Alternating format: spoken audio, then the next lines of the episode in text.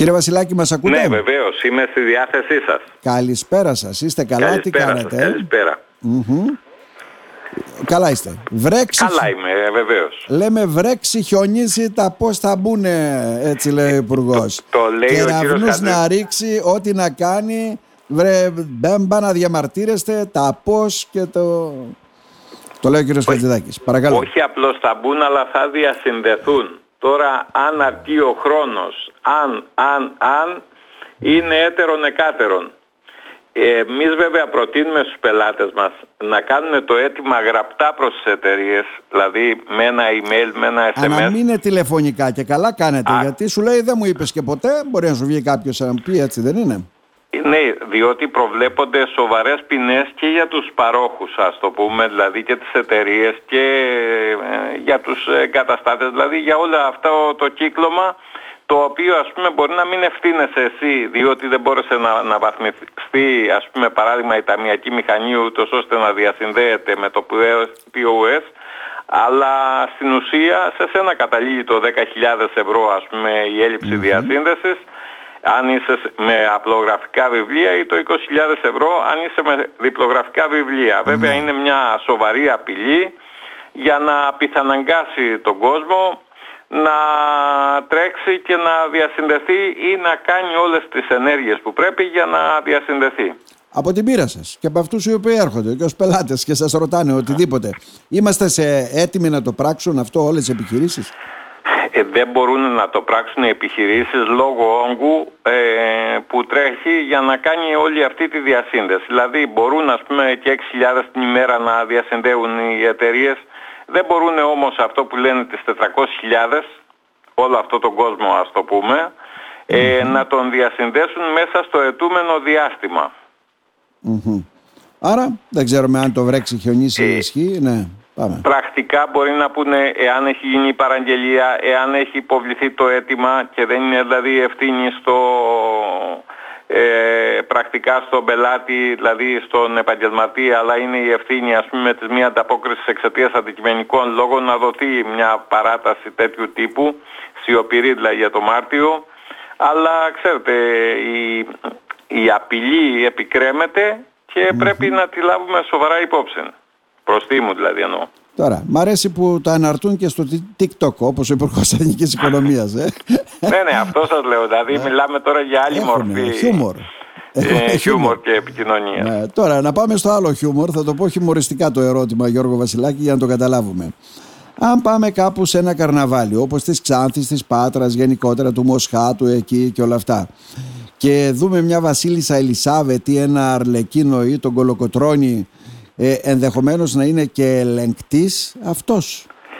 Βεβαίως και να μπαίνει μέσα στην επιχείρηση να πληρώνει με μετρητά παράδειγμα και να μην ζητάει απόδειξη να λέει άστο βρε. Άστε μωρέ την απόδειξη. Ναι. Άστο μωρέ, εντάξει. αλλά έτσι δεν παγιδεύει με συγχωρείς πολύ τον uh, καταστηματάρχη.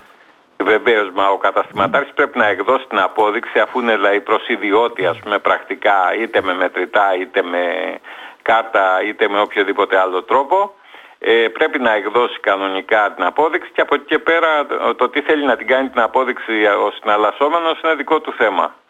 Αν την πάρει, αν δεν την πάρει, ξέρετε, η συναλλαγή αρχίζει και τελειώνει με την έκδοση της απόδειξης, ε, ας το πουμε Από εκεί και πέρα το τι θα κάνει την απόδειξη αυτός που έχει εκδοθεί για τη συναλλαγή είναι έτερον εκάτερον, δεν έχεις καμία ευθύνη πλέον μετά εσύ σαν επαγγελματίας εφόσον έχεις εκδώσει την απόδειξη. Καλά, αυτό αφορά τα καρναβάλια έτσι για να καταλάβουμε. Γιατί δεν μπορείς τώρα σαν καρναβάλι να είσαι εντυμένο και να πας ένα σουβλατζίδικο να κάνεις, ξέρω εγώ, έλεγχο.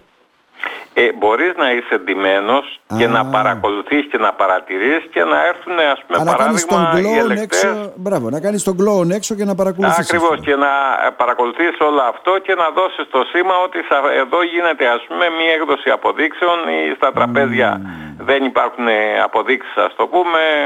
Ε, ε, δεν υπάρχει της παραγγελίας η όλη διαδικασία δηλαδή η τυπική που γίνεται άρα ναι, λοιπόν ναι ελάτε εδώ και ελέγξτε και καταλογίστε πρόστιμα και οτιδήποτε άλλο ας το πούμε και κλείσιμο πρακτικά για μια έκδοση αποδείξεων ας πούμε για δύο μέρες δηλαδή και δυσφήμιση της επιχείρησης. Τώρα, Υπουργείο Οικονομικών, πρώτη Δευτέρα λέει τη Δευτέρα ο τέταρτος κύκλος βάουτσερ για προμήθεια πώς; Ε, βγαίνει ο αφορά; Ναι, βγαίνει ο εκπρόσωπος ε, του, της ΑΔΕ, ο εκπρόσωπος δηλαδή του κ. Πιτσιλή, και λέει αυτό το πράγμα ότι από Δευτέρα θα ανοίξει και ότι να μην ανησυχούν οι επαγγελματίες, δηλαδή να αιτηθούν να κάνουν τη διασύνδεση και το βάουτσερ θα ισχύσει για τις εταιρείες, δηλαδή θα εκδοθεί το βάουτσερ και θα γίνει είτε η μείωση ναι. είτε του ποσού δηλαδή είτε πρακτικά θα πρέπει να συνεννοηθείς με τον ε, επαγγελματία που σου κάνει τη διασύνδεση και να είναι μικρότερο το κόστος εν πάση περιπτώσει θα υπάρχει μια αναδρομικότητα ως προς τα χρήματα και στην επιδότηση όπως λέμε. Βέβαια αυτό πρακτικά δεν μπορεί να γίνει ουσιαστικά, δηλαδή με την έννοια ότι πρέπει να πληρώσεις ας πούμε αυτό που λένε οι εταιρείες για τη διασύνδεση. Ή έχεις το voucher δεν το εχεις Δεν υπάρχει δηλαδή τέτοια ε, συζήτηση και κουβέντα με τις ε, επιχειρήσεις και τους εγκαταστάτες. Δηλαδή, α, ε, σου έχει, πρέπει να ακριθεί, να εγκριθεί. Ακόμα του Ιανουαρίου ας πούμε εκδίδονται και εγκρίνονται είτε απορρίπτονται είτε οτιδήποτε. Δηλαδή τα βάουτσερ που υποβλήθηκαν μέχρι 10 Ιανουαρίου τα αιτήματα. Δηλαδή τραβάει σε μάκρος αυτό το πράγμα. Μάλιστα. Γιώργο Βασιλάκη, εύκα αναρτήθηκαν τα ειδοποιητήρια ασφαλιστικών εισφορών για τον Ιανουάριο.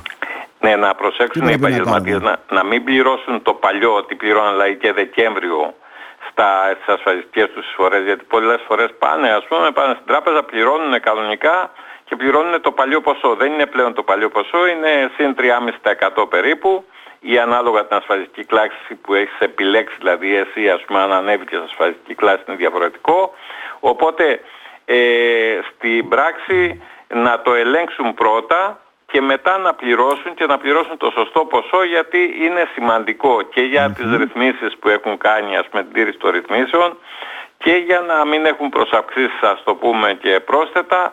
Ε, πρακτικά δηλαδή πρέπει να πληρώνεις σωστά για να έχεις την ασφαλιστική σου ικανότητα η οποία χάνεται και τέλος του μήνα όχι από αυτό φυσικά όχι από ένα, μια πενιχρή διαφορά, αλλά χάνεται το τέλος του μήνα για αυτούς που είτε δεν έχουν ρυθμίσει τις οφειλές τους προς τον ΕΦΚΑ, δηλαδή και είναι επαγγελματίες, δεν ε, έχουν ε, πληρώσει, όπως λέμε, εξοφλήσει τις φορές τους. Τώρα, ένα τελευταίο ερώτημα. Εκτός από τα καρναβάλια που θα δούμε λοιπόν να μας κάνουν έλεγχο, ωραία αυτή η έκφραση, ε, υπάρχει λέει και ένα ειδικό αυτοματοποιημένο σύστημα με αλγόριθμο που θα εντοπίζουν λέει ελεγκτές της ΑΔΑΕ τους φορολογούμενους και μάλιστα αυτό το σύστημα θα κρίνει έτσι γενικότερα στη μάχη της φοροδιαφυγής ε, ε, στοιχεία όπως οι τραπεζικές καταθέσεις, δαπάνες σε μετρητά, ρευστότητα του φορολογουμένου για να προσδιορίσει και τα εισοδήματά του και δεν του βάλεις ένα πρόστιμο. Βεβαίως, μεγάλη προσοχή σε ανθρώπους που είτε δεν έχουν ικανοποιητικό εισόδημα και έχουν αρχικά κάτω από 10.000 εισόδημα ναι, ναι. και από την άλλη πλευρά ζημίες, ναι. ακριβώς κάνουν πράξεις οι οποίες ξεπερνάνε ας πούμε τις 30.000 ευρώ, δηλαδή είναι από πληρωμή λογαριασμών μέχρι η πληρωμή ποσών άλλων ανθρώπων, ας το πούμε, κάτι που κάνουν οι ηλικιωμένοι πολλές φορές βέβαια, αυτοί έχουν συνήθως το πόθεν αλλά κάνουν ας πούμε πληρωμές και πράξεις για τρίτους, ε, όπως λέμε. Δηλαδή μπορεί να πάει κάποιος και να εξοφλήσει το δάνειο του παιδιού του, παράδειγμα με το λογαριασμό του. Ένα ναι. παράδειγμα σας λέω τώρα ας πούμε και να πληρώσει ένα υπέργο ποσό. Ναι μεν Οκ, okay, ας πούμε, αλλά ε, δηλαδή ως προς Αλλά αυτό γινόταν παλιά από πολλούς, έτσι, δεν είναι το αυτοκίνητο, ακριβώς, το σπίτι, ακριβώς, το παιδιό, ναι. ε, Τώρα πρέπει να τηρήσει την νομιμότητα, δηλαδή τη δωρεά, το να τάλω τις τυπικές διαδικασίες. Αλλά το σημαντικότερο είναι πολλοί άνθρωποι χωρίς να έχουν ιδιαίτερο εισόδημα, πληρώνουν ενίκιο, πληρώνουν λογαριασμούς σοβαρούς, ας πούμε, κινητών, ε, σταθερών, ε, νερού, ε, ίδρευσης, άλλα πράγματα και ε, δημιουργούν ένα σημαντικό ποσό εξόδων.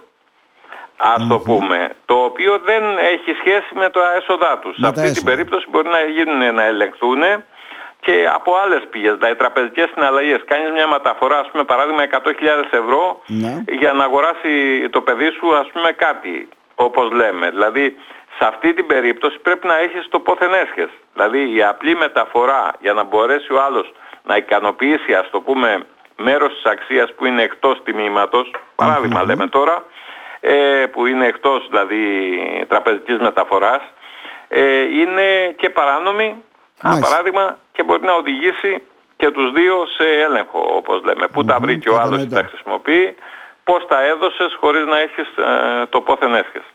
Γιώργο Βασιλάκη, να σας ευχαριστήσουμε θερμά. Να είστε καλά. Εγώ να σας ευχαριστήσω. Καλό απόγευμα.